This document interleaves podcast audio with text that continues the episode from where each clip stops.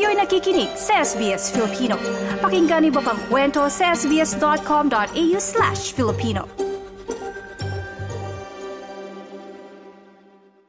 Nagsama-sama ang mga faith leader at mga kabilang sa komunidad na may iba't ibang kultura at wika para sa bagong programa na naglalayong wakasan ang karahasan laban sa mga kababaihan at mga bata.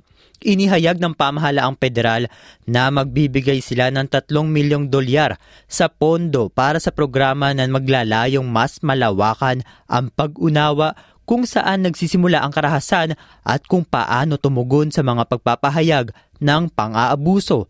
Alamin natin ang iba pang detalye sa ulat na ito.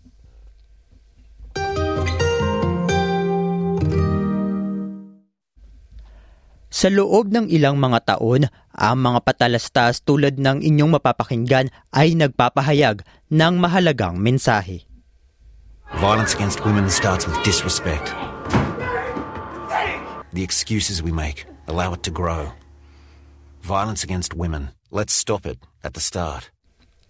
Ngunit ayon kay Social Services Minister Amanda Rishworth, may mga pangamba na hindi na aabot ng mensahe ang lahat. Women from culturally and linguistically diverse backgrounds are more likely uh, to experience uh, some sort of domestic or sexual violence, and therefore it's really clear that we need to better support these women access help. We also know that there's barriers for these women accessing help. It might be uh, distrust of government, it might be shame, or indeed a language barrier. Ang pamahalaang federal ay nangako ng 3 milyong dolyara na suporta para sa bagong training program matapos ang pagpupulong ng ministro sa mga pinuno ng komunidad at faith leaders sa Western Sydney. Layunin nito na bigyan ang mga pinuno at support services ng mga oportunidad upang makakonekta sa mga taong nakararanas ng pang-aabuso pati na rin ang pagpapalawak ng kaalaman at pag-unawa sa mga palatandaan ng karahasan sa loob mismo ng tahanan. Nakikita ang programa bilang mahalaga para sa mga pinuno ng komunidad at faith leaders na madalas na unang tinatawagan ng mga taong nakakaranas ng pang-aabuso sa mga multikultural na komunidad. Sinabi, sinabi ni Vityadaran Sarma ang kalihim ng Sri Karpaga Vinayagar Temple na mahalaga na mabigyan ng mga pinuno ng tamang mga programa upang matulungan ang kanilang komunidad. They are not qualified to have a degree uh, as a counselor, but they are the one keep uh, talking uh, to the family members. They're getting their grievance. They talk about their family issues.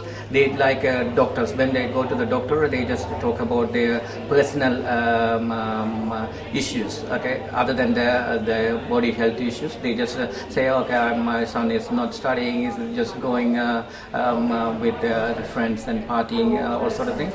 And they when they come and they talk to the priest, they believe their burdens being reduced.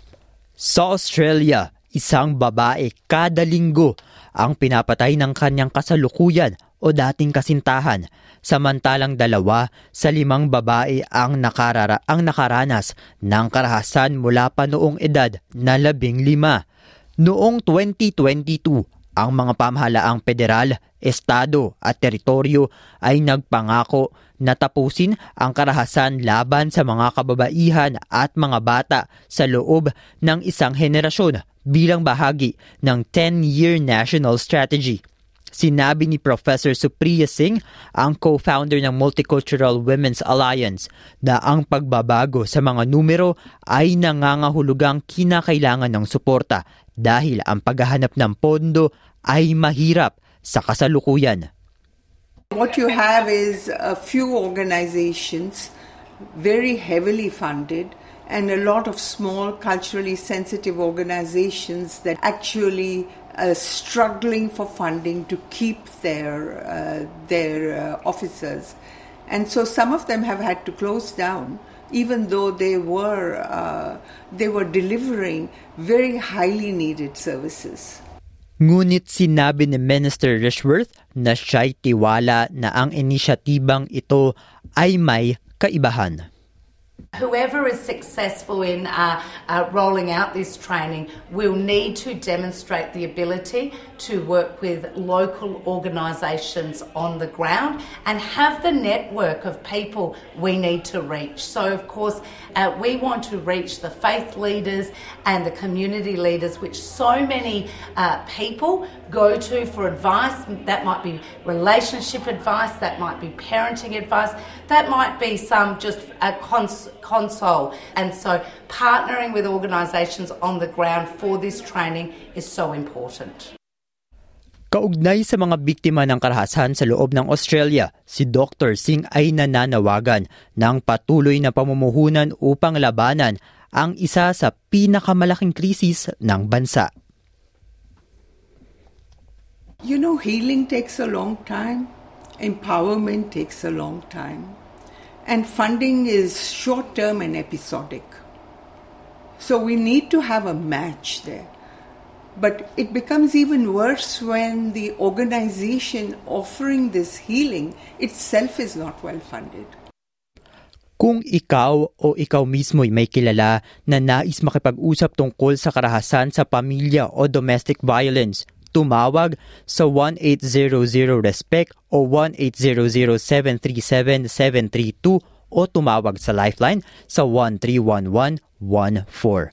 Ang ulat na ito ay mula kay Sophia Bennett at Kira Hain para sa SBS News na isinalin sa wikang Filipino.